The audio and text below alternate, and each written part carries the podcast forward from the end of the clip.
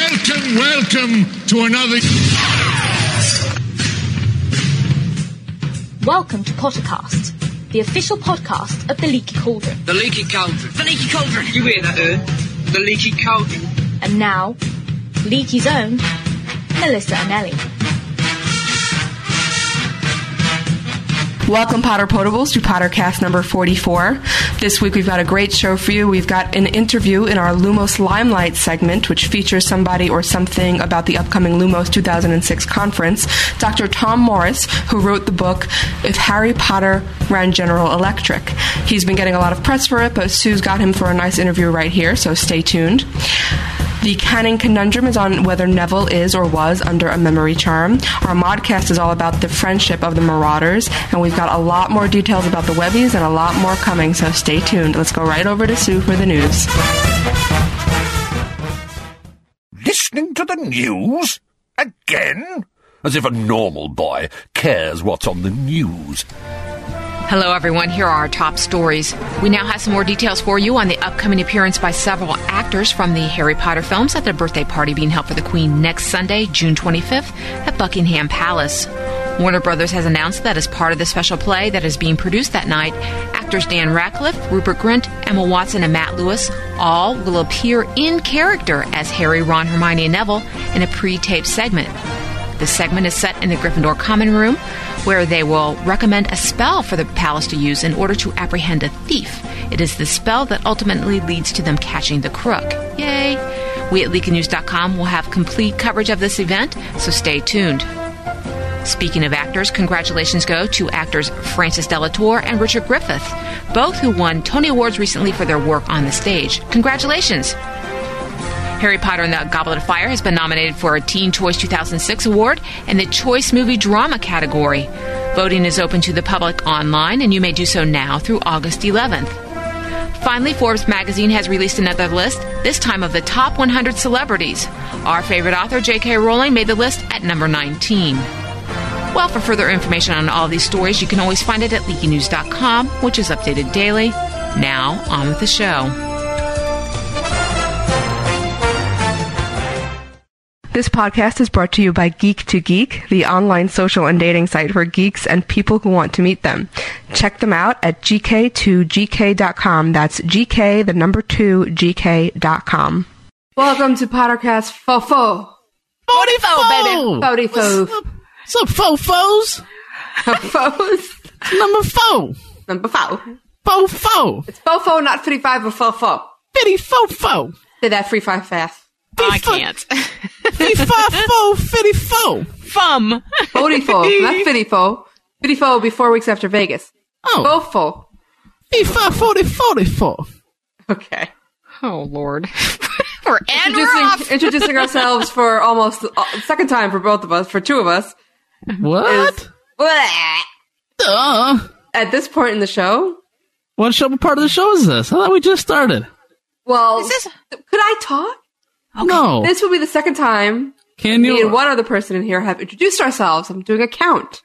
Oh, Introducing herself for the second time in the show. well then you don't have to introduce yourself, lady. Okay, then I won't. Everybody knows and doesn't care who you are. Okay? Oh.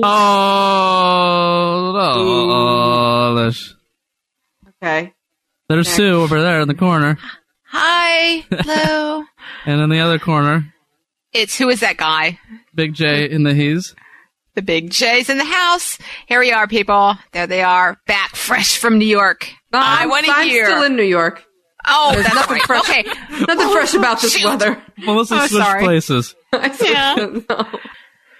Well, we did hear some news about the Mr. Dan Ratcliffe's appearance or non-appearance, Dan. taped appearance. know, or- Gonna be there with the queen. They're gonna do a disco dance on the floor. no, no. Um, j- he will not be at the Queen's birthday party. It's not Oh. going to happen. However, Why doesn't Dan like the queen? his uh, well, He likes her fine. He likes her fine. He's going to be on vacation. But Oh. he is people are people attending are going to be able to see Mr. Ratcliffe as Harry Potter Is and he Mr. now? Rupert Grint. Now, as will this be the Ron. first time he's been as Harry Potter and something besides Harry Potter? I think it might Oh, be. you know, Yeah. I mean, guess so. They're very careful about that. Yes, Yeah. they are. You know, so Well, it's a freaking queen. exactly. Yeah, I mean, sh- yeah, she's the queen, dude. She happens to like Harry Potter immensely. Yeah. She has Isle of Ron bed sheets Yeah. and the Can palace. you imagine? I've heard. She hands it to little Chuck, Prince Charles. here, here you go. okay, so yes, so yeah, Dan. I, I, I just- Oh, and I'm just I kidding. know No wish offense to people anybody in wouldn't read England. so God much knows. into this. He's not going to be there. He's going to be on vacation. He's just taking a very Right. arduous test and You know, needs to chill out. explain to me when you're on the set of the Harry Potter movie every day of your life where the work comes in that requires a vacation. No, I'm sorry. That kid. I know, I'm just yeah, kidding. he, Yeah. he's, He works harder than any other Harry Potter in the world. He works harder than any other actor on that set. Absolutely. Uh, Not only because he's in every scene, but because he insists on doing all the stunts, and he's always and, Yeah. then, and then he and then he has time to do things like like read the Joe interview, which he, which was like the first thing he said to me the last time I saw him. You know, oh, I read that interview just to learn about his character in book six. Like, come on, that's and pretty. that's dedication. He likes to. He likes to go to the video arcade with Ivana Lynch, Yeah. from what I've heard, and spending some good time together. Uh, Are you I don't know starting about rumors? that. What Are you starting rumors?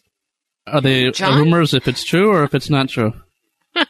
A rumor is if you have absolutely no facts to back to back it up. So basically, that's pretty much all I do every week. Then isn't it? Yes, that is. Okay. Okay. Mm, Okay. Let's move on. Well, anyway, we learned that they filmed this scene and it has been been already filmed that it's a segment in the Gryffindor common room that they're recommending a spell for the palace to use in order to apprehend a thief. You suppose That's it's, it's just- anything like the Saturday Night Live Harry Potter sketch Oh gosh, which we saw this weekend. It was randomly on. happened to be television. playing on E! really? Oh Yeah. man. That's probably one of my favorite things in the entire Saturday Night Live ever. What the Hermione with big boobs? Gee, Oh, it's- I'm so it's Lindsay surprised. Lohan. Shocking, didn't it? oh, Lindsay Lohan. Ooh. Yeah. Well, she's Oh, nothing much to speak about anymore, but she used to be something. Well, now she's a. Well, anyway. Okay. Yeah. Let's not talk about Lindsay Lohan. what show did our podcast just I turn ju- into I- for a second? really don't know. that would be a lot of Okay. fun to do that show, though. no, it would not. So Well, speaking of comedy, uh, there was one other really kind of fun piece of news, and I know Melissa will enjoy this. That John Cleese has said that he is he is unhappy with the, the performers today, and so he's going to write a book about the history of comedy and hold classes explaining how to make people laugh. Oh. I love and John Cleese, of course, is one of the great Monty Python original founding members and plays nearly headless Nick. And Yeah. he was only complimentary about two people in comedy today, and one is one of our favorites, right, Melissa? Who would that be? is it Mr. Eddie? Yes, it is. It is Mr. Eddie. Mr. You know- Eddie is it who's a, he's just a ge- because he understands the basic thing that it really doesn't matter what you say. It and this is actually part of his shtick. It matters how you say it.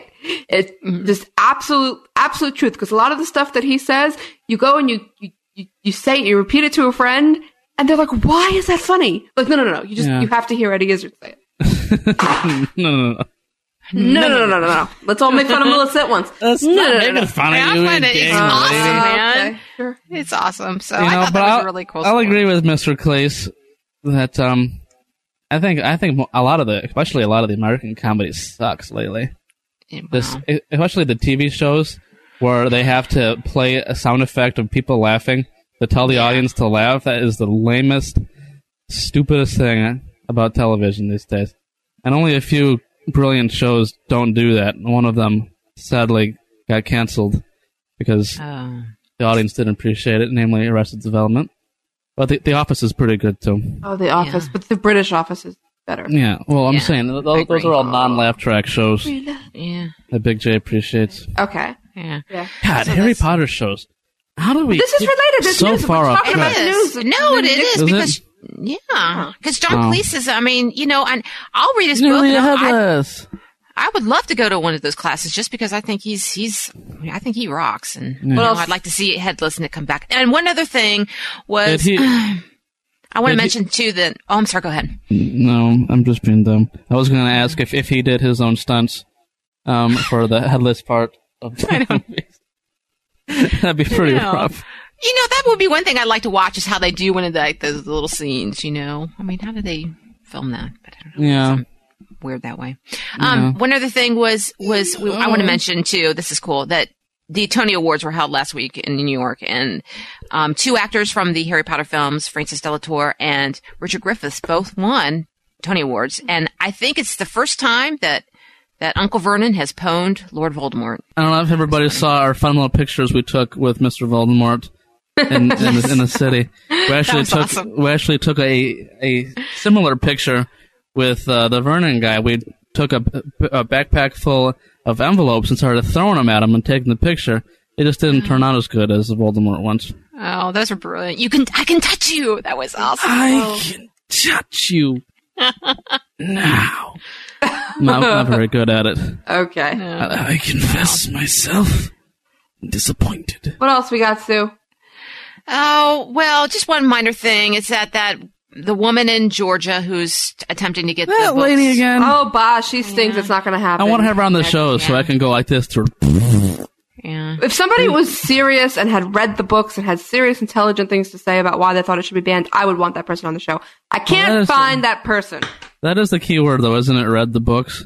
I mean, why do they say this since they haven't read it? Why? Why? Yeah. That, that's pretty much like me saying Eddie Izzard sucks, not having ever heard his music. John. Isn't it, though? I would get He's a a comedian, little- John. Whatever. Whatever he does, saying he sucks because Right. I've never heard his stuff. No, absolutely. It's it's Mm. it's idiotic. And go, Idiotic. fur- and go further to say that Eddie Izzard's material is corrupting both you and Sue. Cake death. well, that's that's true. Yep. For the worse. And thus we reached this pause. We all stopped Yeah. and thought about that. Hmm. Well, she does live in Georgia, Which means, which means how many Georgian listeners can I pick off? oh, we're gonna get email. No, I love Georgia. Georgia. Georgia's on my mind. Okay. I don't know how that song goes either. What else? What else? What else is going on? Something about Harry Potter. Hey, our new gallery just came out. Woo! That's Yeah, right. the new- they newly designed. rock. You can Look you at every get single around picture them. and win a prize. Okay, John. I'm kidding.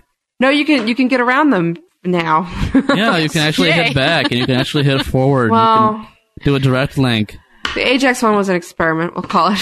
Yeah. Yeah. It didn't Well, really work the, out the that well. guys from Google apologized for They it. pretty did. much. Isn't that funny?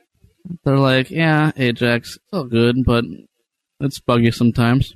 Yeah. Like, sorry, we, Sometimes. we made that in an afternoon. They Like, we did hate over you. Uh, tea and crumpets We're t- Oh. yeah. and uh. scones. And we have our craft site up too by Yes, we have a new craft site. It's really awesome. It really is. Um, as soon as we heard her talking about it on podcast, and I said, "Oh, Mm-hmm. geez, you need to do, you need to make a, a section because I bet that a lot of people would, would want to know how to make stuff." You know, Yeah, I actually tried my hand at the crocheting a uh, snitch pattern, and it caught on fire. surprise me. No, Yeah, pretty much. I'm very bad at the crochet. Touche. I have this image of you sitting around trying to crochet. I It's- just it does, and, does and it's not compute. spontaneously combusting. well, we also have a little piece of leaky news that um that I haven't posted as of this recording, but I will by the time the show Ooh. comes out, which is that we have a new staff member joining the ranks of the senior leaky staff. Oh, Dolish! No, his name is No. Alex.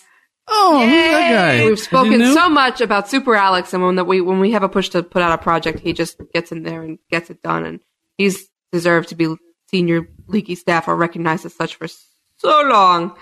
So we defi- decided to just to just do it. Seriously, when we do a big project, there's a million little things that need doing, and he just he just gets in there and does it, and that is so I can't tell you how valuable that is, you know, in somebody you work with. So He's pretty much like the most valuable Alex we have on staff, he is. Yes. easily, Alex rocks. Go Hands- Alex. hands down. So we want to give him the proper welcome, and Mm-hmm. Hi, Alex. Welcome to Leaky. that means you have meetings now, Alex. It means me- meetings every Show Monday, up. Wednesday, Thursday. Yeah, it means I get to bother you a whole lot more. Uh oh. Run, run. Yeah, I Gosh, know. What what what uh, what level would that make me Oh, John, for all the bothering I put up with? if if if he's senior, you're ancient, I'm, I need I need to be like what's the what's the um decrepit. uh, what's all the, uh, the titles for for D- Dumbledore? All oh, of like his, the um, Wizengamot. Most gamut. sup- yeah. Wizen's all right. Okay. Yeah. Oh. Well, shall we skidoo? yes, we should do.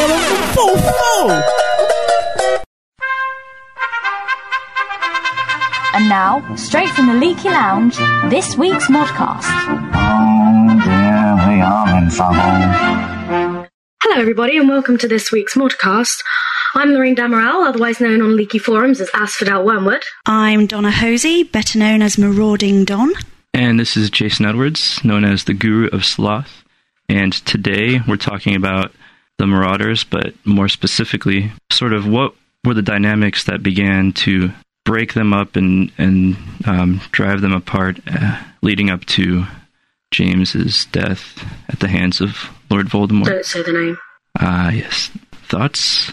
Yeah, we're going to go Um, for the, the discuss kind of the missing years, aren't we? Which um, Yeah. there's not really That we a lot don't know of about. canon. We're going to. This is pure speculation, um, but we've been chatting and we think that between year five, when they made the Marauders map, and the kind of period of what, seven or eight years between that and James's death, that there was something that happened to the dynamics of the group. The four Marauders, by the time of James's death, were prepared to turn on each other. Wormtail betrayed everybody. Sirius thought. Um, Lupin was the spy. Lupin was ready to believe that Sirius was capable of all those things. Um, And there's just something must have happened in those that those those seven years that um, that shifted. I mean, what would have turned Wormtail into such a betrayer? Right. You know, just th- well, I Well- you kind of. I suppose you have to go kind of. The only thing you can really look at is Snape's worst memory, which is you know, Yeah, that's a great good place, to start because you know he was kind of bullied a little bit, wasn't he? I mean, He he, he was was. he was definitely the, the the lesser one of the group. Yeah. I mean, that And it happens was weird because- at school. You Yeah. know, you're always going to, I mean, like, guys, especially at that age, they're so obnoxious and they're Oh, yeah. always, they're always, you know, beating each other up, whacking each other around the head with their bags, you know, getting each other into trouble No, and never. everything like that. but it's not quite like that because it's just Peter that they, they single out.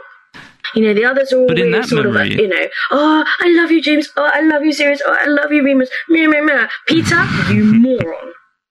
Right, you little dork. Yeah. but he he doesn't y- you know and it's hard to know what's going on inside his head but he almost seems to like lap that up you know in a way i mean he seems really so Just thrilled to be Um, part of the group. yeah you know like oh my gosh james is like Yeah. the coolest ever and i don't care what he says to me he's he's my buddy I mean, James you and really think Sirius he's are like obviously that? the leaders of that group, aren't they? well, i don't know Or is he sort of one of those who sort of, you know, puts up with it quietly to, you know, to hold on to it? Oh, I sound like Tacitus. Well, yeah, that's what I'm But wondering. yeah, you know, holds holds on to it, um, and just sort of bears it in mind for like future. it seems to roll right off his back but but yeah maybe there's you know i- you know uh inside he, there's there's things going on like you know well i'll put up with this for now because of what i get from it but you know maybe he wasn't didn't really think of them as closely as as they thought he did because of the way he I was think treated though, if you look at them, they show they do show a loyalty to, to Peter. Um, I mean, I, d- I- I do They think do, Peter turns yeah. on them because you know he quite obviously wasn't the cleverest in the group, and perhaps I don't know, just s- pure speculation, he felt bullied or whatever. But you know, they hung around for him and helped him turn into an animagus. They they could have They did. just done it and left him behind, but they didn't. They, they stuck with him and they stayed with him until he could do it. And then that's when they went off on their adventures. So, See, I so don't there actually was- see him as that weak a wizard because of the fact that he was able to do that. And there's only Right. so much you can do to help a person. You know, they, he does have the capabilities within him to have made, you know, taught himself to be an animagus because the others wouldn't have, James and Sirius wouldn't have the patience to stand with him all that time. They'll be like, oh, you know, just, you can't be bothered, so we'll just go on ahead without you. I don't think they were that loyal. And plus the, the magic he did when the Dark Law was um, reborn. And the fact that he kept so quiet all the time makes me believe that Peter is actually um, more intelligent than, than is let on. He's just because he's so hungry for power, and because he seems quite naive and young, and thus that sort of like creates the illusion that he's less intelligent. Whereas I do think he has quite a good aptitude for magic beneath that. He just doesn't know quite how to conduct himself. Mm. Yeah, I think we've seen that he's he kind of surprised pretty much everyone who knew him with, um, you know, what he was capable of, and I don't just mean like what evil things he was capable of, but what magical things he was capable of. I, I don't think they quite expected that from him, and I don't want to. I want to clear this up. I'm not. I don't think any of us are trying to say that the Marauders created this evil guy. Oh, no, no, I no. mean, it came from him. You know, these were his choices. I mean, we're talking but, about 15 year old you know, boys here. I mean, I'm the Yeah, mother of exactly. boys, and, you know, th- Right. they're daft as brushes. You know, they really are. So, Yeah. y- you know, they, they wouldn't have thought for a second that. I mean, w- again, uh, but on the other hand, we can't excuse bullying. But there, there is, No. you know, i- there's a fine line that um, you know Peter quite obviously crossed, and um, Yeah. um, And my impression is that they didn't so much bully him a lot, but you know they Tease may him. have, yeah, they may have enhanced this sort of feeling that oh he- I'm I'm inferior or they Yeah. think I'm inferior just because that kind of became his role within within their group. He was kind of the hanger And I think on. because there was four in the group, I think Remus probably acted as some kind of buffer between Yeah. Peter and I mean James and Sirius were the, the two best mates, and then Yeah, that's and another then you've got interesting kind dynamic. of the dynamic of, of Lupin, who was made a prefect um, to kind of calm those two down, and then possibly he took a lot of the heat then off of Peter, but um, but of course uh, another thing. Um, although Remus was the prefect, he wasn't made the head boy Right. in year seven. Could that have caused some kind of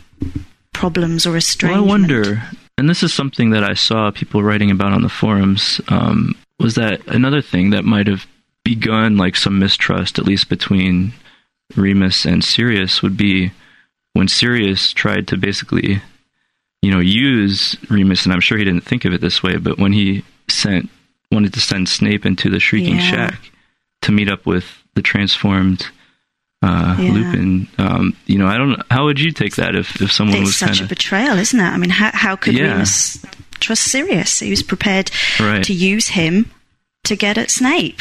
Yeah, but then again, it's just, you know, he is 15, and whilst that is quite intelligent, you're still prone to making just jolly Right. stupid mistakes. You know, Sirius obviously didn't mean it as a malicious Mm. sort of, oh, I'm going to use you, Remus. It's like, Yeah, oh, wow, no, no, you know, I'm no, going I to don't use this think to my so. advantage. And I think that's possibly why Remus would quite easily and readily, well, more readily than some, forgive him, because Remus is understanding enough to know that Sirius just did it recklessly. He didn't realise quite what he was Right. doing. I agree, but wouldn't that still, um, in some way, kind of cause you to lose a little bit of trust or a little bit of? of I faith, you think know? it might when it came to the apparent betrayal of the Potters by Sirius, because that's what it looked. Remus would probably think, well, you know, Sirius has done stuff that's landed everybody in trouble before, almost got people killed.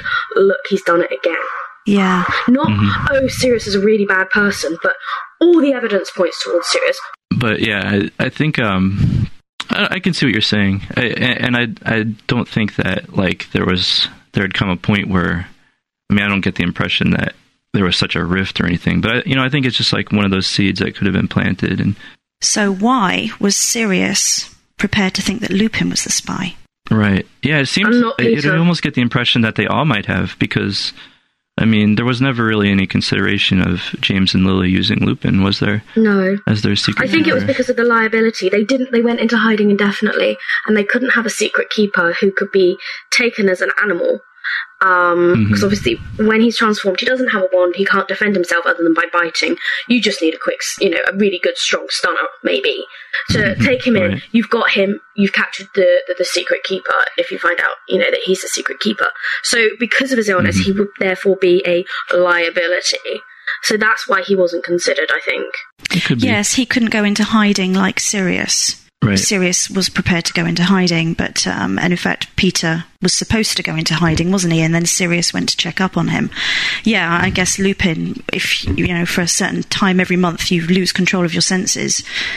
You don't, Right. you can't go into hiding. You can, you're a liability. You can be out there. You can be doing anything, and you can't stop yourself. if you've got you know this kind of sneaky little guy who no one really suspects of anything underhanded or you know even that much intelligence to to be underhanded you know could he be working you know very subtly to to kind of maybe drive some sort of wedge you know what if- what if peter was feeding Yeah. you know information to one Stirring to it the other up a and little saying bit. well Um, Yeah, I don't I know. I mean, think more again, than anything, that's Peter really would speculative, like but- focus on himself and be he'd play up the "I couldn't hurt a fly" card, Mhm. um, so that when it does come to suspecting people, nobody suspects him because he's just too stupid, too you know spineless, can't do anything on his own. He's to have his hand held, you know, just to walk down the street kind of uh, thing, and so and he'd play that up so that nobody would um, you know think anything of him. I mean, that just like makes me think that Sirius remembered that Sirius did suspect him. Sirius checked on Peter because he thought something was up. You know, he didn't need to check on him. He should have had every faith. So, do we think Peter approached the Death Eaters, or he was approached because they saw he was the weakest link? Um, probably a bit of both. They were out recruiting, trying to recruit everybody. I mean, you remember in um, Philosopher's Stone at the beginning, Hagrid's like, you know, I can't believe they didn't try and recruit James and Lily, which implies that they tried to recruit a lot of people. Yeah, I could see. Um, I, I bet. I bet that he was approached, and, and maybe he had been approached before, and then he that kind of put the spark in his mind, and you know maybe I he think I mulled think things he was over. approached, and I think he was just too much of a coward, too fearful that they were going to kill him, and so he did what they Mm-hmm. asked. Yeah, you know, I don't. I just think he, Or even just be put he under cared the- more about his own neck than he did anybody else's. That's that's Yeah. that's the thing that you you get most from Wormtail. The one person he's looking out for is himself.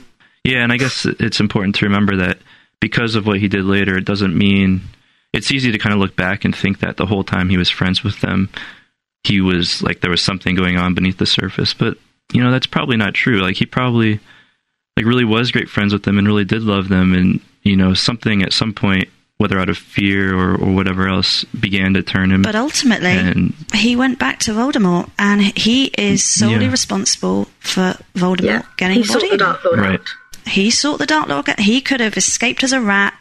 I don't know, swam across the Could've. channel and right, gone to Italy, but no, he went the other way and went to Albania. Yeah. So, what do we think is going to happen to him?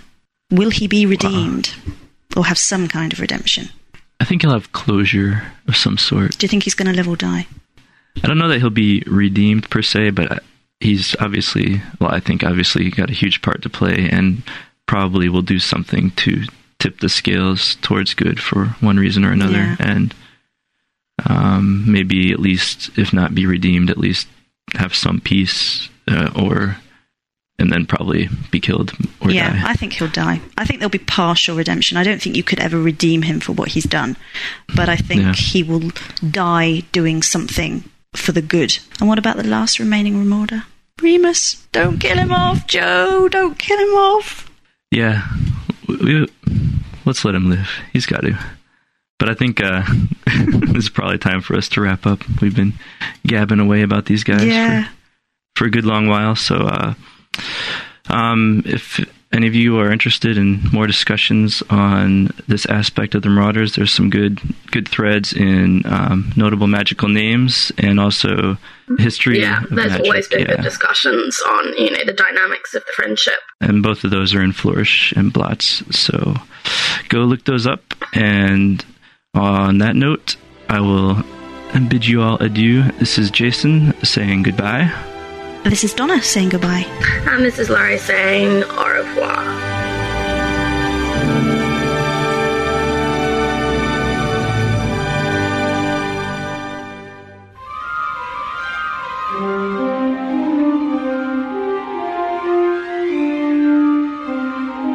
Now it's time for Lumos Limelight, an interview featuring a participant of Lumos 2006. Got a real treat for you today.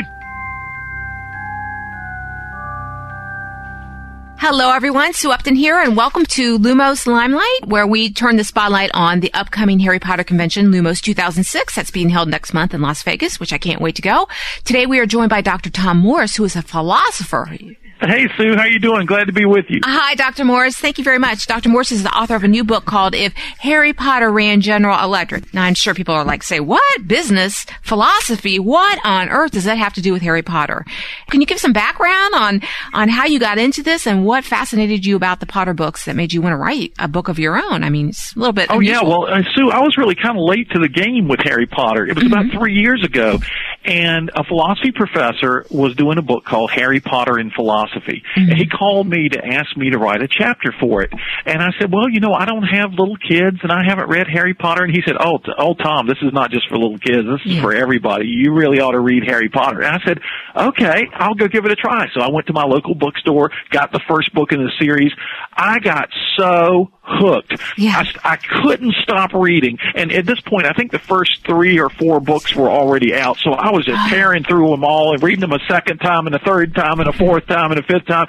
I read each book six times. And I said, Yeah. I, and I wrote an essay for the book uh, Harry Potter and Philosophy called um, uh, The Courageous Harry Potter Okay. all about Harry's courage, and I got I just couldn't stop writing. So I- before I knew it, I had 300 pages written, and I was discovering all this stuff behind the stories and between the lines, and and just incredible wisdom about life that I thought, you know what, I'm not hearing anybody talk about a lot of this stuff. I, you know, I'm going to do a, a whole book on this, and so that's how the the book got generated, and and then um, the Lumos people heard about what I was doing and and called to see if I could be a part of their sessions. And you know, it's funny, Sue, because I taught at Notre Dame for 15 years, and for the last 11 years, all I've done as a public philosopher is just travel all over the world, speaking to every kind of group imaginable. Um, two days ago, I was in Boston with a thousand accountants and and insurance people.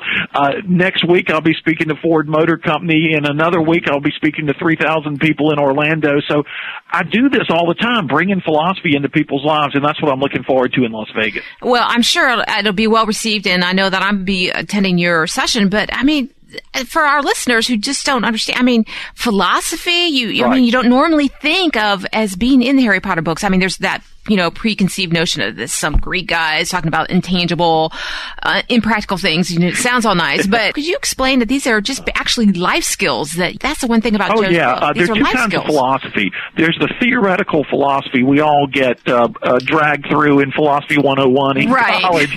you know, how do we how do we how do we know the world really exists and stuff like that. Mm-hmm. There's a second side of philosophy that people have forgotten for about a hundred years. I call it practical philosophy. And some of the greatest philosophers throughout the centuries, they they thought about life and success and how to deal with difficulty and how to overcome anger and and how to have the right kind of meaningful success in your life and what's the difference between good and evil and all this stuff that we all wrestle with in our lives. So in the in the last ten years, that's the kind of philosophy I've been doing with all the books I, I write and with all the speeches I give. So right away, I saw in the Potter stories, you know what? The, these stories are really about the classic virtues. They're they're about you know uh, courage and loyalty and and friendship and they're about intelligence and and and how to deal with difficulty and you know I mean Harry really shows us how talent, determination, and basic goodness can prevail even against tremendous odds. And there are all kinds of life issues I was seeing in the stories, and those, that's what I, I- I decided to write my book about. A- And I think that's what you've tried to do. You've laid it out. I mean, though you use the title business and, and leadership wisdom, I mean, these are things that people can use every single day. And the, to me, the thing about Joe's writing is that while it's set in this magical, fantastical place, it's at the, ultimately, at the end of the Yeah. day, it's not magic that saves the day. It's, it's these practical things such as courage and your friendship and your determination and things like that. And, and I think Oh, that's you're what- absolutely right. I mean, the magic is such a fun part of the stories, Mm-hmm. but when it really comes down to it, I even start the book with this little reflection. The way I've heard people use the word magic over the years, Mm-hmm. you know, I've heard I've heard a hundred people say, "Well, you know, I wish I could just magically solve this problem," or, or you know, "I'll try my best," but remember, I'm no magician. As if magic is the solution to all problems. Well, we look in Harry's world, a world full of magic, Uh-huh. and it's probably even more full of problems than our daily lives are Yeah. so it occurred to me, you know what? What he uses to solve the problems, it's those things talked about by Aristotle and Plato and Confucius, those basic qualities that make the difference between whether we're going to have really great, successful lives or not. And so that's what I tried to focus on in the book. the first chapter, I gotta tell you, though I think he's got better hair than the guy you're comparing him to, like, you know, Donald Trump. But you, the title of the chapter is Albus Dumbledore CEO. E And, you know, you think, E CEO, you know, but you- but yet you compare these um, the great wizard to bus- business luminaries like Jack Welch and, and Donald Trump, and I think it's really Oh. yeah. interesting. You know, Dumbledore is this amazing leader because he's got this combination of high competence and deep character. Mm-hmm. He, he's a man who, you know, he's the greatest wizard of, of, of his age, and, and, and yet he's a person everybody can trust. He's not just a guy who can do a lot of flashy stuff, who has Mm-hmm. a lot of power, but he's a person who has real character. And he really shows us you can't be a good leader without being a good person. And he also shows us that you know, relationships rule the world. Partnerships make things happen. A, a good teacher is the only kind of person who can really be a good leader over the long run. A leader has to be always teaching, always gathering people together, showing people the way. And it's funny, I ask myself, in a previous book called If Aristotle Ran General Motors, I asked myself what would happen to a big company like General Motors if a great philosopher like Aristotle was put in charge. And in this book, If Harry Potter Ran General Electric, I ask a similar question and, and all of a sudden I started thinking about Dumbledore. Well, he's Harry's mentor. He's like the ideal leader that Harry's exposed to all the time and he sees all these tremendous qualities. You know, uh, Dumbledore uh, it really uh, believes in truth. He really believes in justice, and we don't see enough of that in the corporate world, in the business world nowadays. And and you know, i- these businesses that are built on lies and injustice and stuff, they they they fall apart. So you look at somebody like Dumbledore and you say, okay, that's the kind of person a leader should be, and that's what really launched my reflections in the book. So many people say that about Albus Dumbledore. I mean, I wish I had had a mentor like him, and I just think he's marvelous. And the thing that also strikes me too is that she allows Harry and people to make and uh, to make mistakes, as does Albus. He stands back, he'll watch over, right. but but but people make mistakes. And and I, I also like how you right point out that, that the ability to Oh, make yeah. a mistake is a sign of strength and not a sign of weakness. So that's right. In fact, that's the way we learn. Uh, People people see these success stories all around us. You know, people, typically uh, a great success story doesn't get in the papers or on TV uh, until you know lots of bad things have happened and then lots of good things have happened. But you you watch on on so many TV stations nowadays, some of the cable networks, you can see stories about various rock stars before they became stars, and they had failure after failure after failure. Uh, we know how hard it was for the Harry Potter books to initially get published. You know, Right, right. in my own life, I got my first book I wrote when I was in college, and I got turned down by 36 publishing companies. But you know, you learn through your missteps. You learn through your fa- failure. Shouldn't be such a bad word. You know, uh, Dumbledore knows that the people around him they have to learn some things the hard way. They have to be free to try and fail because that's the only way you really grow, and that's the only way you really get stronger and more powerful. And Dumbledore himself, he's a he's a great leader, but it doesn't mean he's a perfect leader. You know, Right. he makes his own mistakes and he admits them, and that's a sign of strength too. One thing that's really interesting to me is the truth and lies. And I think that'll appeal to many of our listeners. Oh, it's it's a funny thing how the most famous moral rule in every human culture has always seemed to be the golden rule. The Right. thing we all heard growing up: treat other people the way you would want to be treated. You know, do unto others the way you would have them do unto you. It's stated in different ways, but it's it's almost like a demarcation line between the good wizards and uh, Voldemort and his crew. You know, it's like uh, you see this test over and over and over again, you know, and, and Dumbledore talks to Harry about it and, and, and, uh, and, and Sirius talks about it and, and he struggles with it. And, and, but, uh, but, but the good people, they always try to use the golden rule. And you see other things about the ethics of wizards too. The, the bad wizards, they're just concerned about power. They're Right. concerned about greed and power. And the good wizards are concerned about each other. They're concerned about other people. So I try to develop these themes. And, you know, even though the book has a business title, you know, if Harry Potter ran General Electric, I- the best reviews of it that have come out in the last few weeks from uh, the Globe and Mail in Canada and, and the Washington Post and other places, they've said, you know, this is not just a business book. This is a life book because Mm-hmm. all the lessons that apply to business apply just as much to your personal life and your family life and all that. And I was trying to write the book so that anybody, people in their teens, you know, who are maybe 10 years away from the business world. Right, right. And, and then people who, uh, who aren't part of the business world at all, they might get a huge benefit from really thinking about the qualities that come to the surface in all the Potter books. Well, now you mentioned going out and speaking to all these different corporations that you do, and I mean, but what has been the reaction to people saying you're talking about magic, Harry Potter? What? The first time I ever integrated Harry into a talk, I was giving a speech for a big marketing company, and there were three or four hundred really high-powered marketing professionals in the room, and I was talking about Aristotle and Plato, and I was giving stories from the business world, and I had just been reading Harry Potter, so I just decided spontaneously to say a bunch of stuff about Harry. You couldn't, you wouldn't believe how this room came alive. Turns out that you know eighty percent of the people in the room had read the Harry Potter books and loved Harry, but I was helping them see the insights that they kind of suspected were in the books, but they hadn't really articulated these insights to themselves clearly, and they were just going nuts. They were taking more notes than they did about Plato and Aristotle, and they were using the ideas. And, and that's the thing that gets me, whether I'm in front of 300 people or occasionally five or 10,000 people, to see busy business people get so excited about the wisdom of the ages, wisdom that's been around for 2,000 or more years. And, and, you know, here in the Harry Potter stories, we get it delivered to us in a new modern way, a way that touches our lives deeply, the way that we have fun with, you know? And, and that's the thing I love about it. Philosophy is serious business, but it doesn't have to be somber. You know, people, I have tons of fun. I do, I joke around all the time, but you can learn an awful lot. Well, the book is called if, if Harry Potter Ran General Electric, and our guest has been Dr. Tom Morse. Thank you, sir, for joining us, and we can't wait to hear you speak at Lumos. Um, it's been a great pleasure talking to you today, and I, I really appreciate it. And the speech will be on the amazing wisdom of, of Harry Potter. Oh, I'm looking forward to seeing you too, Sue. We're going to have a lot of fun there. Oh, great. Well, thank you again, sir. I really appreciate the conversation. Thank you. Thanks, thanks so much for the interview. hmm Bye bye. Well, for Lumos Limelight, this has been Sue Upton. Until next time, Knox. I think that Neville is not under a memory charm, and it shows by how he was upset when Imposter Moody tortured the spider in Book 4. He was also very young at the time of this happening, so you never know. Maybe he has the same kind of memory as Harry does about his parents' death. I do not think that Neville is under a memory charm, but has blocked out the memory of his parents' deaths because it was such a traumatic experience for him. In Book 7, I think he might remember their deaths, and that will cause him to kill Bellatrix, or fighting Bellatrix will bring back memories. I don't think Neville's under memory charm, just that he's blocked it out.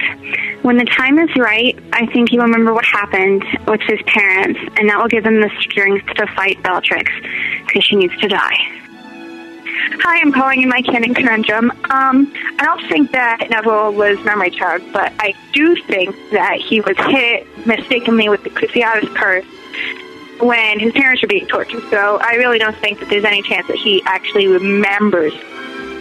I think that Neville is maybe under a memory charm. It does seem kind of suspicious because he is very forgetful, and it might have been used because of we don't know exactly when his parents were tortured to insanity, and it might have been used as a precaution to make sure he doesn't remember, and it could have gone awry. Um, I don't think that Neville is under a memory charm.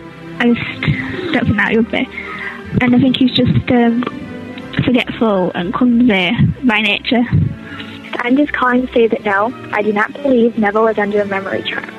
It does seem fitting very well that he would be under one. I just simply think Joe wrote Neville to be Neville. That's him a guy who will hopefully, some way, be powerful when it comes to the final battle of Book 7. Neville, bless him, is just a lovable and forgetful guy by nature. I think that Neville is actually one of those classic henpecked kids. He's been under the watchful eye of his grandmother, who has done and done and done for him, and he just he hasn't had the opportunity to even forget stuff. So as he goes to school and is becoming more self-sufficient and assured of himself, he loses it. He just forgets stuff. So I don't think that he's under a memory charm at all. I just think he's classically forgetful. And I think that that's what's so charming about Neville.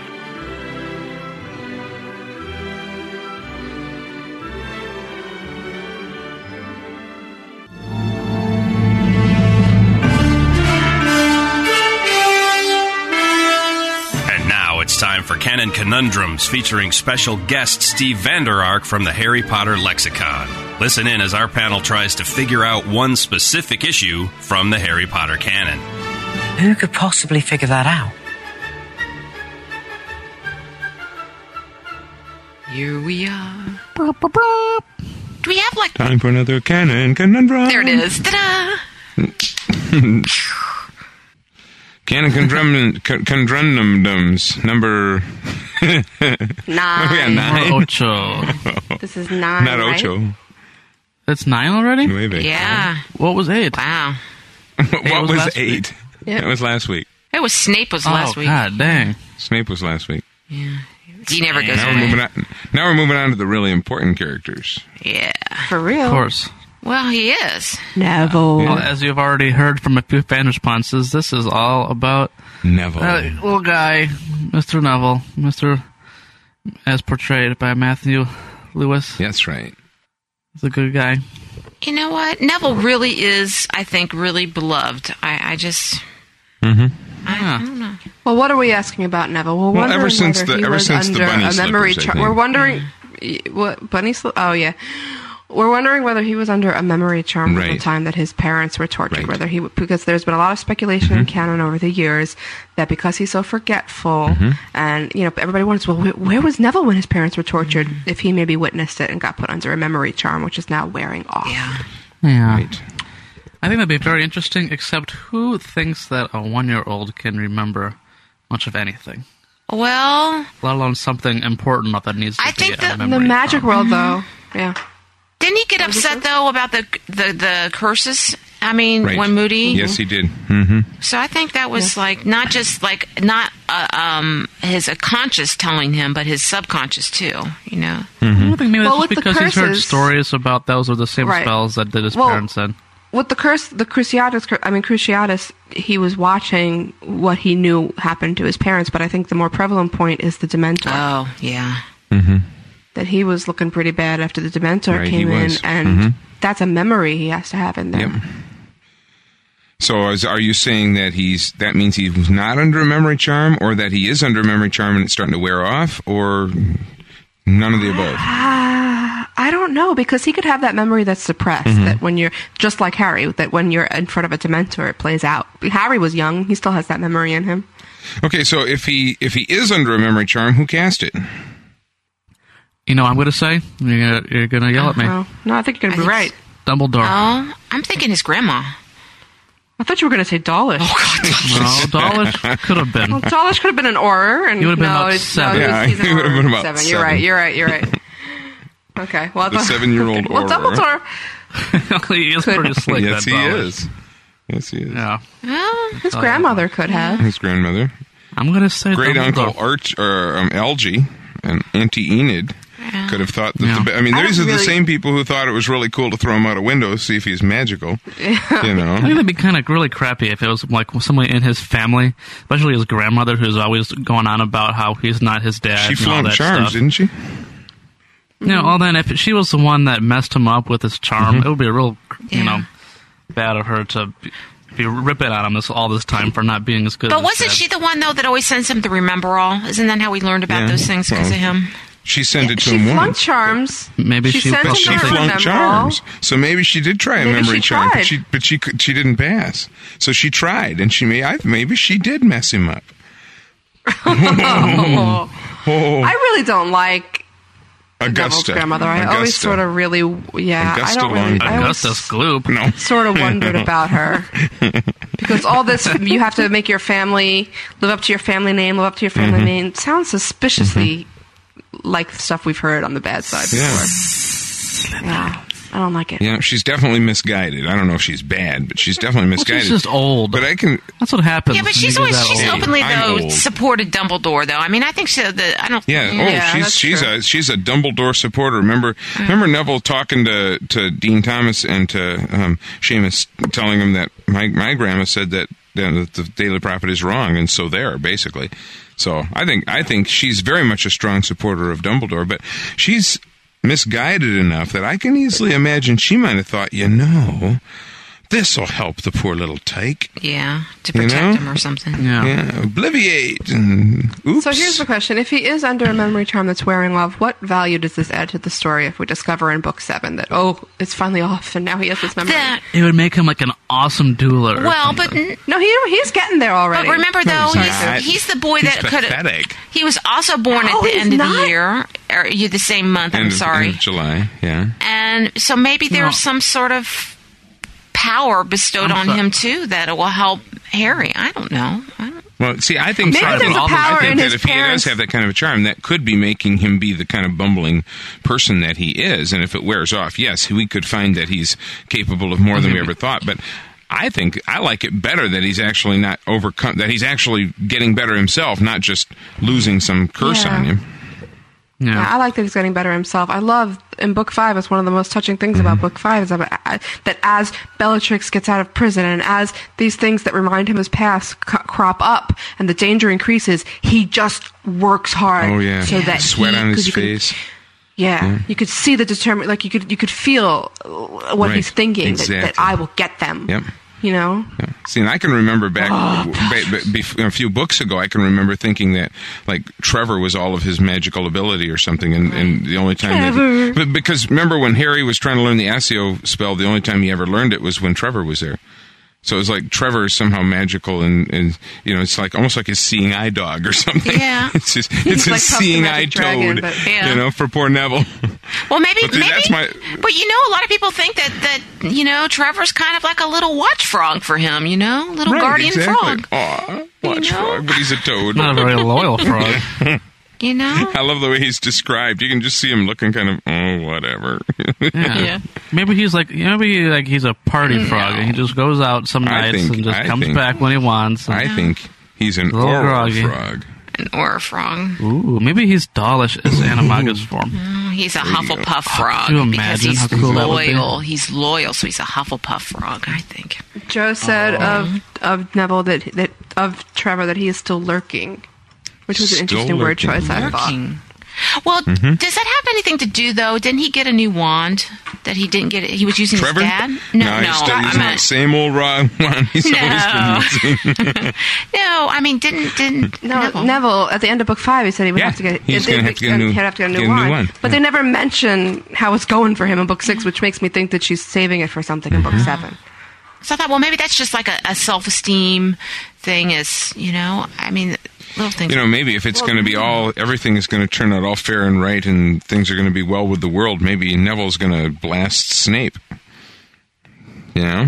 Mm. Harry's going to get Voldemort and, and, and you know, walk off with Ginny, and Neville is going to get Snape, and Trevor's going to beat up uh, Nagini, and, and Who's gonna get Bellatrix then? Oh, Hermione. Um, No, Luna. Luna.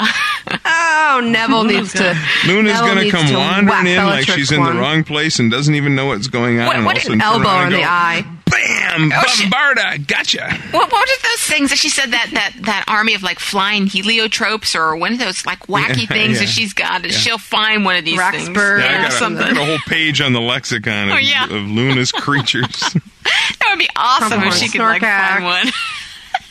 I'm sorry, but It'd be funny. I don't she think shows up we're with a gonna see whole any of army those of, bells. of Helio, whatever they were. Yeah. Flaming warriors come out of the sun, sort of like Da- Han Solo.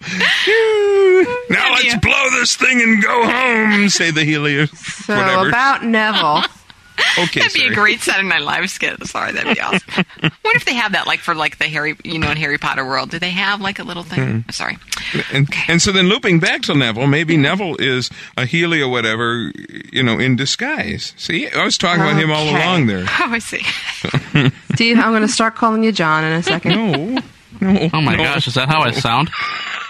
no, Uh, no, no, no, no, no, no. Okay, no, I'll be Neville, good. Neville, Neville. Do we think he's under a memory charm? I don't really.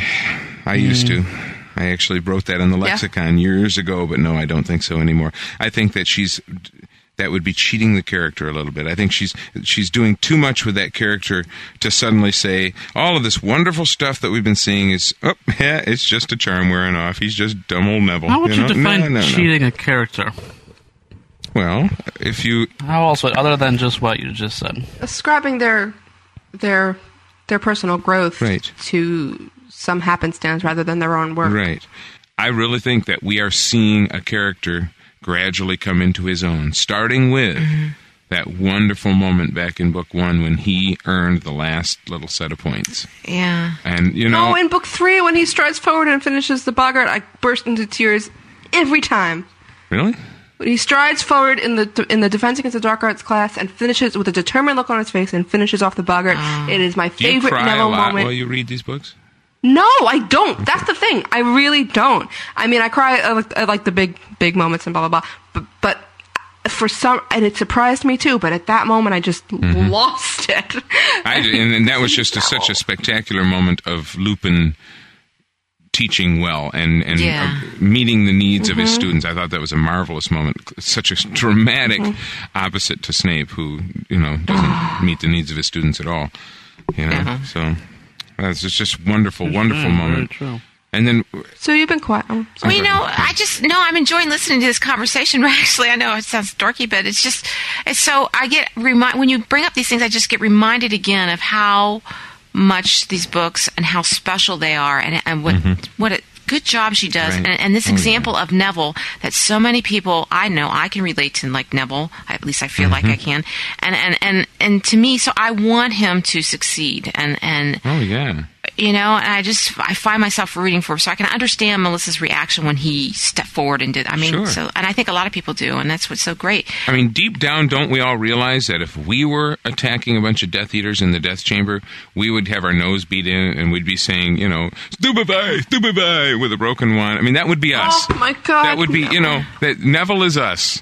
And we wouldn't be the ones in there doing the really good dueling. We'd be the ones tripping over our robes and wearing bunny slippers. And let's face He it. says, That'd be cool. "Don't give it to them, Mary. Yeah. Don't give it to." Oh God, I can't. But you know, it did I bother can't. me a I'm little gonna be bit that messed- the whole the whole you know prophecy thing was pointless. I didn't need it after all. Yeah. You know, I was like, But I wait think a it's making an second. If important you had point. one all along, why didn't you just go smash the thing? Uh, Why didn't you just go into the Hall of Prophecies and break it? no, he couldn't. Dumbledore can't. No, I mean the keeper of the Hall of Prophecies could, or he could have said, "Harry, I got a little job No. for you. We're going to go to the, we're just going to smash Go the on a thing field trip here." with Yeah, Harry. I mean- That's another- Well, yeah, this is that's a another book six conundrum. thing, taking a field trip. yeah So anyway, back to Neville. it's so hard to stay. I know it's so oh, it's hard to hard. stay on any subject. But um, How about we we start wrapping things up here? Okay, all right. Well- Nobody says anything. Who's going first? Sue?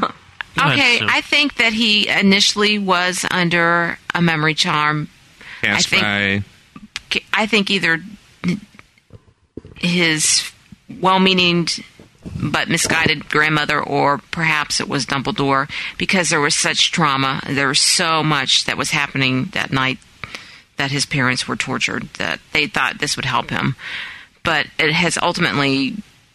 I think that it wore off, and then that he though had lo- suffered from a, a lack of self-esteem, and that this is just him growing it's- the memory charm is off of him, I think, but he's Mhm. just developing. That's my thing.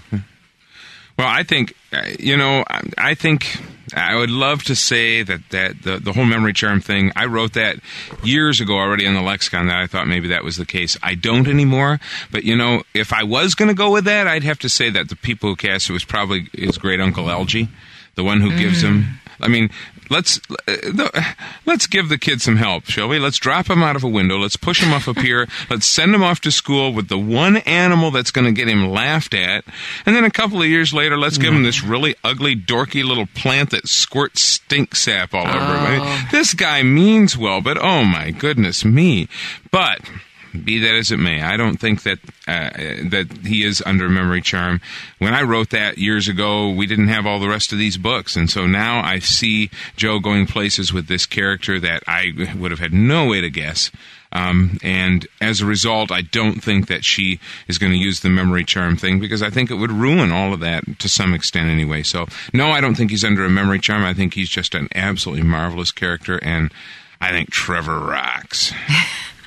Hey, yay for Trevor! I think, I think Trevor stinks. John. I thought you were on my side. Oh. Uh, not on everything, but I we may have to make things interesting. Yeah.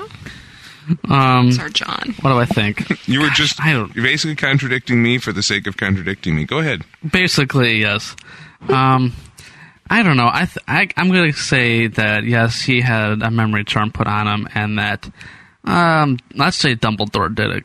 I think that'll be cool because Dumbledore thought that the Death Eaters, those those the three of them, torturing the parents were talking about a possibility of a prophecy, and that maybe he was worried that Neville could recall some kind of conversation, just like Harry's been able to recall things said in those last moments that his parents were alive. So he tried to make him forget about anything he may possibly could have heard.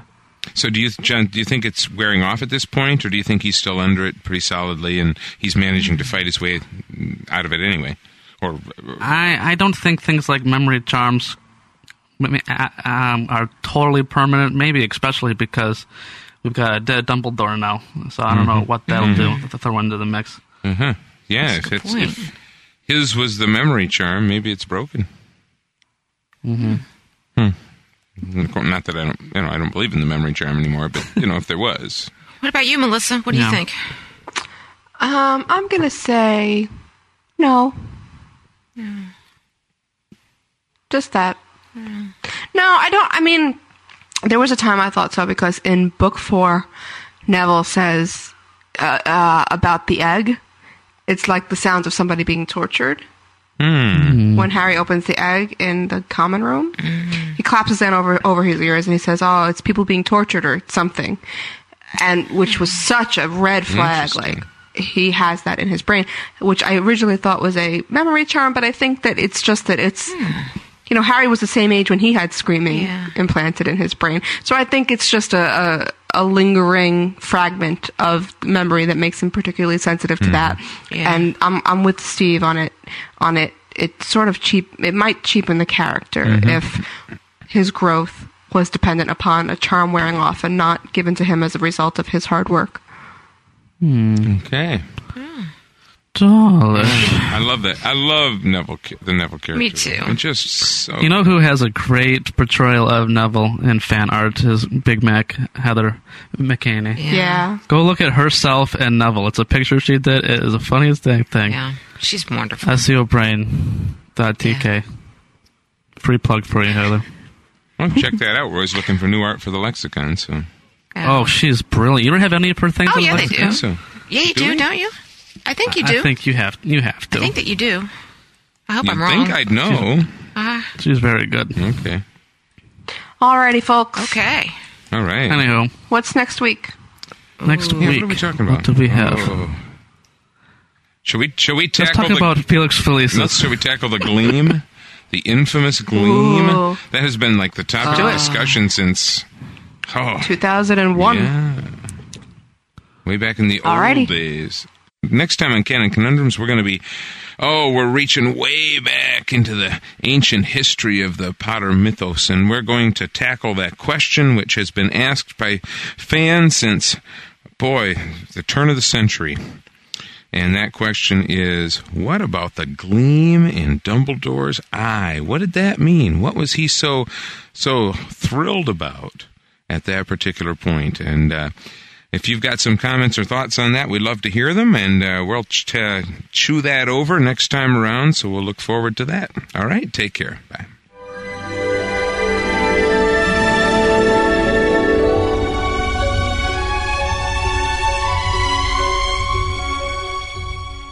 This podcast is brought to you by Geek to Geek, the online social and dating site for geeks and the people who want to meet them.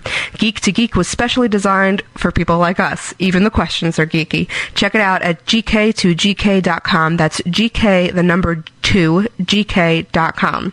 Be sure to enter group code POTTER. Listeners of Pottercast get special benefits and are able to find other listeners when they check their matches. Drums. Like Uh, that. Oh man, y'all were at the Webby Awards and Prince was in the house for like a second. you know what? You know, it was so nice Prince came. I'm getting so sick of hearing about Prince though.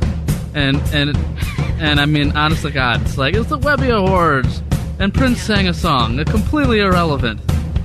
But whatever. He was freaking awesome. Prince was was all four feet eleven. He's walked so to the stage. tiny. So, like, how close were you to, like, actually him? I mean, oh, If I re- if I reached out my hand, I could have slapped his ass if I wanted to. I think John Oh, tried. Would I want ever me to want to do share such that, a thing? Of course not. So you didn't yell, we pwned you or anything like that, no? No. No, we didn't uh, because they announced they brought up the winners in certain categories on the stage. The person accepting the award for his website was not Prince. No, yeah. He was all. It would have been like, hey, Prince, where are the other people who beat you and the people's choice for the Webby? He'd go like, what's a Webby, man? And I'd be like, dude, go smoke something. Oh, stop it! He was awesome. He he just strutted in, strutted right up to the stage. He had a guitar. He did his five word speech, which was everything you think is true, I think. Yeah. and then he and then he did this awesome song, threw his guitar on the floor, and walked right out. And that was it. If he Prince's hardcore like that, he throws the musical equipment when he's done with it. But he threw it like over the back of his I'm gonna I'm gonna do this Weirdest with the thing. podcast this week. I'm gonna throw my snowball. What do you think? Get out of here, snowball. I'm done with you for the week. so what are you like Roger Daltrey now from The Who and just like spamming your guitar now or That's you what it- slamming your that's what it slamming your was, microphone? you know? Yeah. But he was cool. But but the Webbies were They were so fun, and I have to report to everybody that Melissa does n- never ever tries new foods. Oh, so what did they serve? That's no, a good because they question. were They trying had, to serve like- me little balls of veal, and I wasn't gonna have it. No, They had they had veal meatballs were delicious. They had beef carpaccio. They had well, you, I- you had the the tortellinis with the spinach. spinach tortellini. You ate some of those. Quite delicious. That's good. What else did they have? They everything else everything else I ate. Yeah, I guess. Yeah, John. It John was well, John was definitely- like chasing the little girl with the veal meatballs around. It's like, Those were that was a nice looking um Uh, Every time sort of veal meatballs. every time he came back with one, he like danced a jig because he had another one in his hand. so funny. so you really weren't stalking her for never mind. Okay. So that's awesome. He wanted her wares. And no, she she wasn't a leaky fan. no. Actually, under, underneath her underneath her outfit, I think I managed to see a T-shirt from the Mighty Mucklenet. So I was I was Oh, uninterested in this particular female. So, so okay. The big speculation, though, this was the big thing, though, was that someone slammed Chipotle. Is this true? Oh my god, it was so someone- funny. Had a death wish. they didn't know who they were in the room. The funny thing was, is Chipotle was not nominated this I thought they were nominated. year. They won the award last year. Oh, so I guess he's saying like we're better. Like he he, won a might- he might flat. have won in the same category the following year. What do you mean in your face? Do you know? okay? Do you know what? So, Do you know what award we won in the same category the following year? Who won it last year? uh, Eddie Izzard. Oh man, he rocks. That dude. That guy sounds like a zoologist. John heard about two minutes of his stuff on my iTunes. Yeah. That's yeah, John. It's brilliant stuff. that guy That's all is I have to hear. Genius. No, actually, I, I wasn't paying attention. I was too busy m- working on my video for the weekend. yeah, yeah. As some of you may have seen. Just a few. This is just in case you you care to lose a minute of your life or two. You go to YouTube and search my name. We'll see a cute little thing on the three little pigs Oh that John created for his homework while for, for my homework. Oh my Yeah. gosh. Who? Maybe I should give my teacher's email address so that everybody can email her and tell her to give me an A. I don't think that would work. I don't think dude. that's gonna be wise. I don't think she appreciates that. No, I don't think she'll like all that. But anyway, the ones were really large, and it was sort of it was it was a real awards event. Do you know what I mean? It was a real. It was totally. real. It was like w- like we had It was actually like- won something. Like it was just so different than what we're accustomed to in this little web world we have. And there were going on. cameras and everything and Camera carpet photos and videos and Yeah. people were doing things. Well, I was really impressed by some of the guests that were there. I mean, and you said you met the Google guys. I mean, Oh. Yes. that's- you know, I mean, these Google aren't these guys. aren't just some you Google know Maps. schlobs in the back of a van somewhere. I No. mean, these are pretty neat guys. I mean, Google. You know what I mean? Like you're just like yeah. You're like you run my life. Hi. How are you? Like, It was funny because we walked by the table, and when they saw us, like one of the dudes like dropped his fork on the ground and like, oh my god, oh my god, it's Melissa and Ellie. Yeah, I read not your so interview with much. the, with the leading children and J.K. Rowling, and that No. kid from that site. Oh my god. All right. uh, Speaking of that, we need to people, the stupid webby people, they corrected it. Oh yeah, I know. Stupid Our people. speech, our speech was nip- okay. Now I, w- I enunciated my best enunciation Yeah. ever. I was very careful and slow, and I thought that I would get up there and be really fast and dumb, but Or as sober as you were. stop it, I was. I know you were. I said, nit- I had the book, and I was very deliberate about it, and I said, nitwit, blubber, oddman, weak, rolling. And I knew there would be crickets. I mean, come on. Yeah. But I didn't expect the people to, like, write it down wrong. I thought they were pretty clear words, you know? I mean, didn't you, did you, or did you not have the book there with Oh, I you? had the book.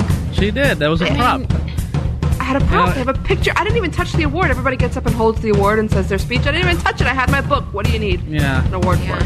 And it was, you know, I felt bad because I could have helped her, with it, but they had the rule with the Webbies about the only one person can go up, and it was such a shame because I had already painted the word tweak on my chest, and I was No. all ready to lift up my shirt.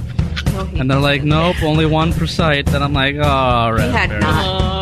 He took a shower precisely 20 minutes before we had to leave the house. Melissa's all being pissed off at me. I was so Like, mad. How come it takes you just that long to get ready? And I started here at you know one in the afternoon. Started at like three, and we had to leave at 5:30. And Yeah. and no, but then he's sitting there emailing us saying, "John, you you you have to get in the shower now." Because, and he, he's like, "Okay," and he's typing. John, you have to get in the shower now. And he's typing. I said, John, I have to get back into the bathroom, so you have to get into the shower now. And he was like, okay, okay. And then he went to go type again. and I just turned. I was on my dresser, and I just turned around and glared at him. I've never seen him jump so high. my life. All I need is a good scourgify every now and again. It was gorgeous, but oh my gosh, it was funny. But um, yeah, we felt very little. Did you really? Seriously? Yeah. Oh God, you know, I mean, we're all big and all for Harry Potter, but when you look at the other sites that were there, it's like, jeez. You know, you stick any Harry Potter site in there, I don't care who you are, you would have felt like the little fish in the tank. Yeah, but, but there were some really cool things. I just enjoyed reading about it and hearing about it. So that award, it's it's huge. Twenty pounds. It's about 20 pounds and three quarters, I think, is what I heard. Pound. What are you and they gonna actually, do I mean, the with first that? time I felt it when I picked it up, they they gave it because we didn't get it at the thing. Oh, No. They sent it to you in the mail, probably because they know it's 20 pounds, and a lot of people carrying around 20 pound items all day, you know? Anyway, so so when I first picked it up was when we got there, there was this PR lady who told us the night before that she wanted us to, to check in because she might have had some press people who wanted to pick the Harry Potter guys and that kind of thing. Oh, right. So we did, It was and full of poop. yeah, and then we, and then we, there was this little area where there's like the backdrop. Whenever you see pictures at an award ceremony where there's like the backdrop, and, and it says what they're at, you know, the Oscars or whatever. It, it said Webby's and the name of the sponsors and that kind of thing, and everybody who was quote unquote important was being pushed in front of that, and all the paparazzi were taking pictures and stuff. And so they, they gave they gave me the award and brought us onto the thing, and it was like ah, there were all these flashes Yeah. and and over here, over here, over here, and it was just it was terrifying. So wow, yeah, that was wow, yeah.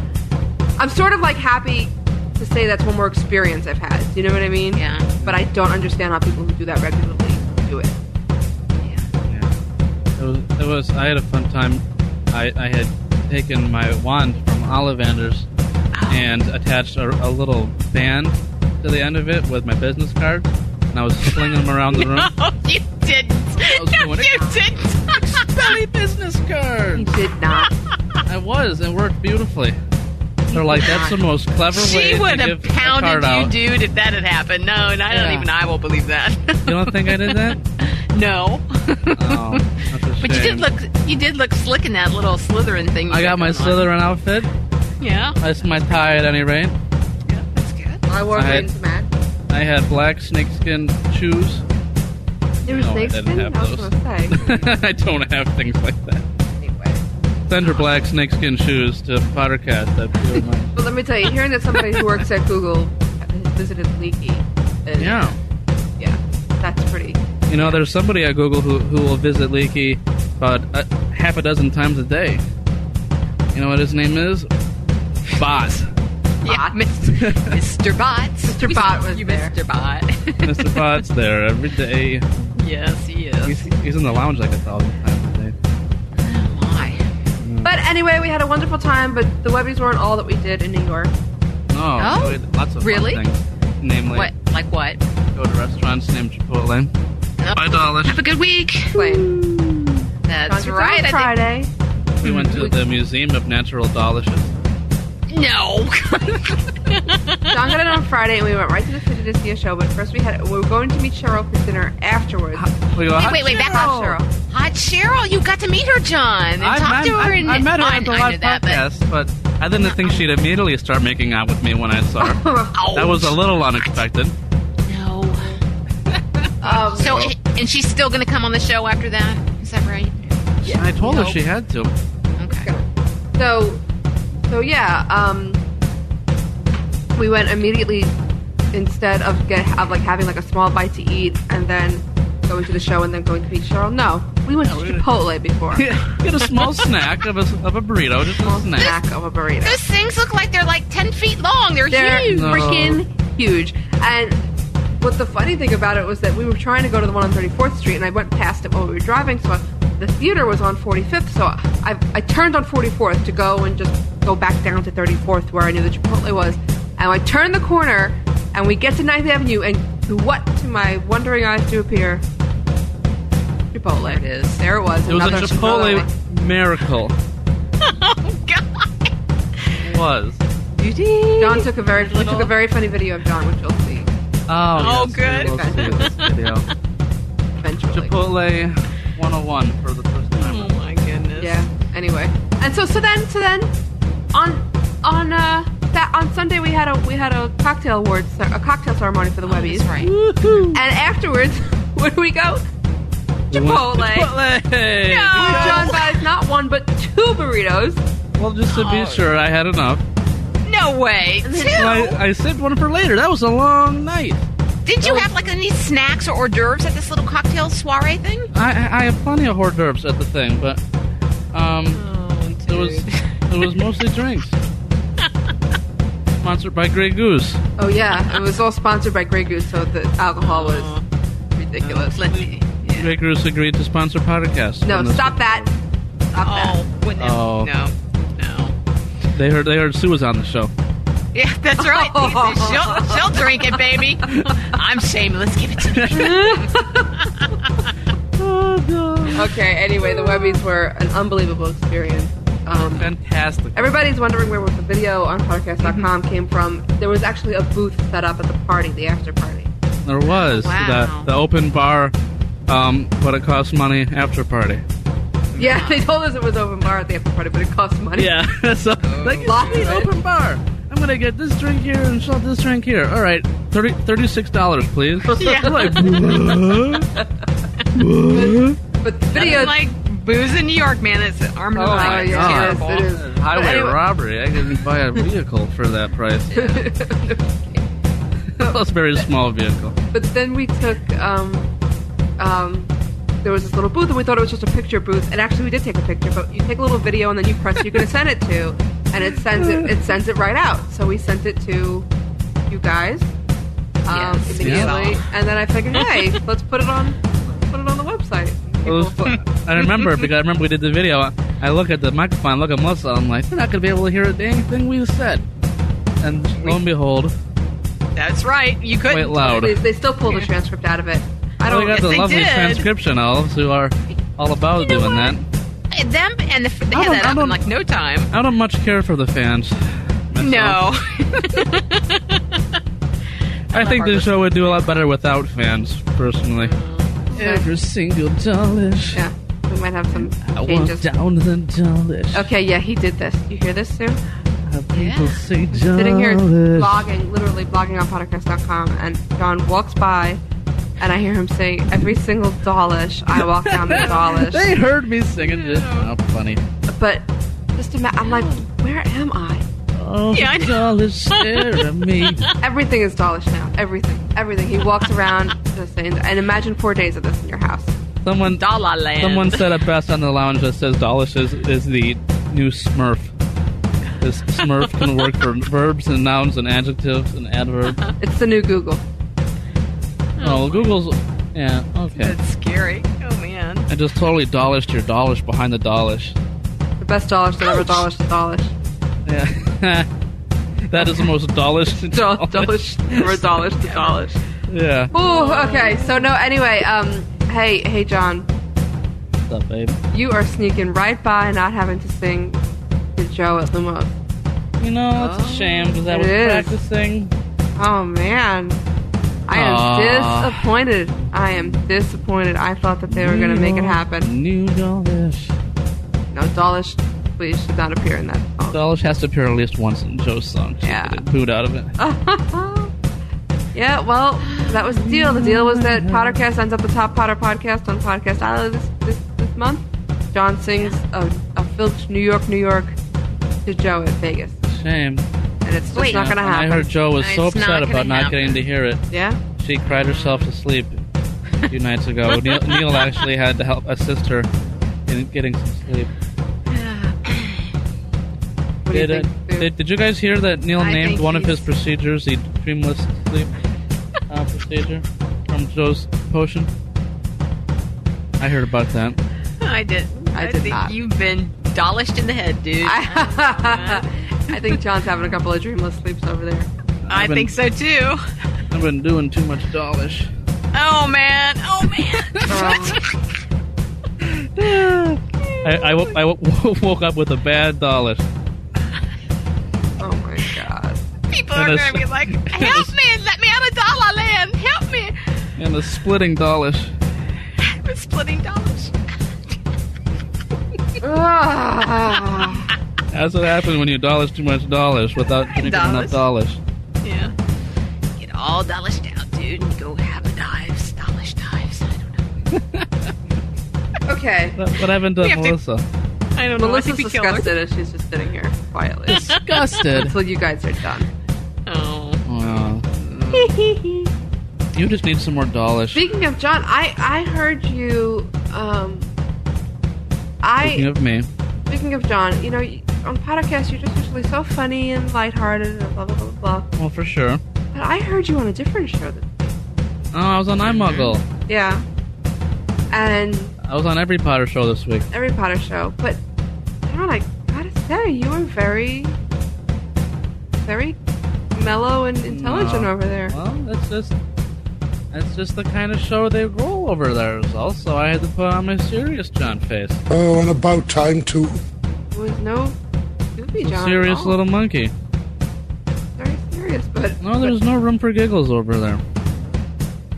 I, I brought my my A game, my A smart guy game, and Steve Vanderark helped me out with some notes ahead of time, very good. so I could sound a little more. Uh, I don't know what, what's the word. Informed. Informed. Yeah. I don't know. Your theories were quite good. I do have good theories. I'll tell you that. Well, uh, And a bag of potato chips. Okay. I don't know what happened. Okay, well, let's get out of here. Oh, where are we going? Away. Scared. Away. Goodbye. Away. Hey. Away. What's that from? I forget. a Jew. Let's go. You're with you. Now it's time. Da-da-da-da. Lots of dollars in your head. Take a dollars. Rest your eyes. Dream of dollars. It'll be a surprise. A nice surprise. Dream of dollars. Go! You're wasting time! John. actually lovely. That's from Such a Conan. lovely voice. That's what he's Conan gonna always- sing to his children. Conan always sings that little lullaby, except he like says really like like vulgar, terrible things, but he says it's it's okay in this calming voice. Just sing it to the children. Hmm. So now you've like hypnotized us all. That's Yeah. lovely. Thank you. Download. Potter I really, I really am gonna fall asleep. Vote I- on the uh, alley. We have, we have to go. I'm gonna start snoring into my blue. I'm not faking. I'm really yawning. Blimey, is that the time? Sorry, Harry, I'm going to have to leave you. All right. Let's go. Dobby is free! Oh, and about time too. We've missed it. I confess myself disappointed. Now, if you don't mind, I'm going to bed. Great Scott, no wonder. Look at the time. We've been here nearly four hours. Spooky how the time flies when one's having fun.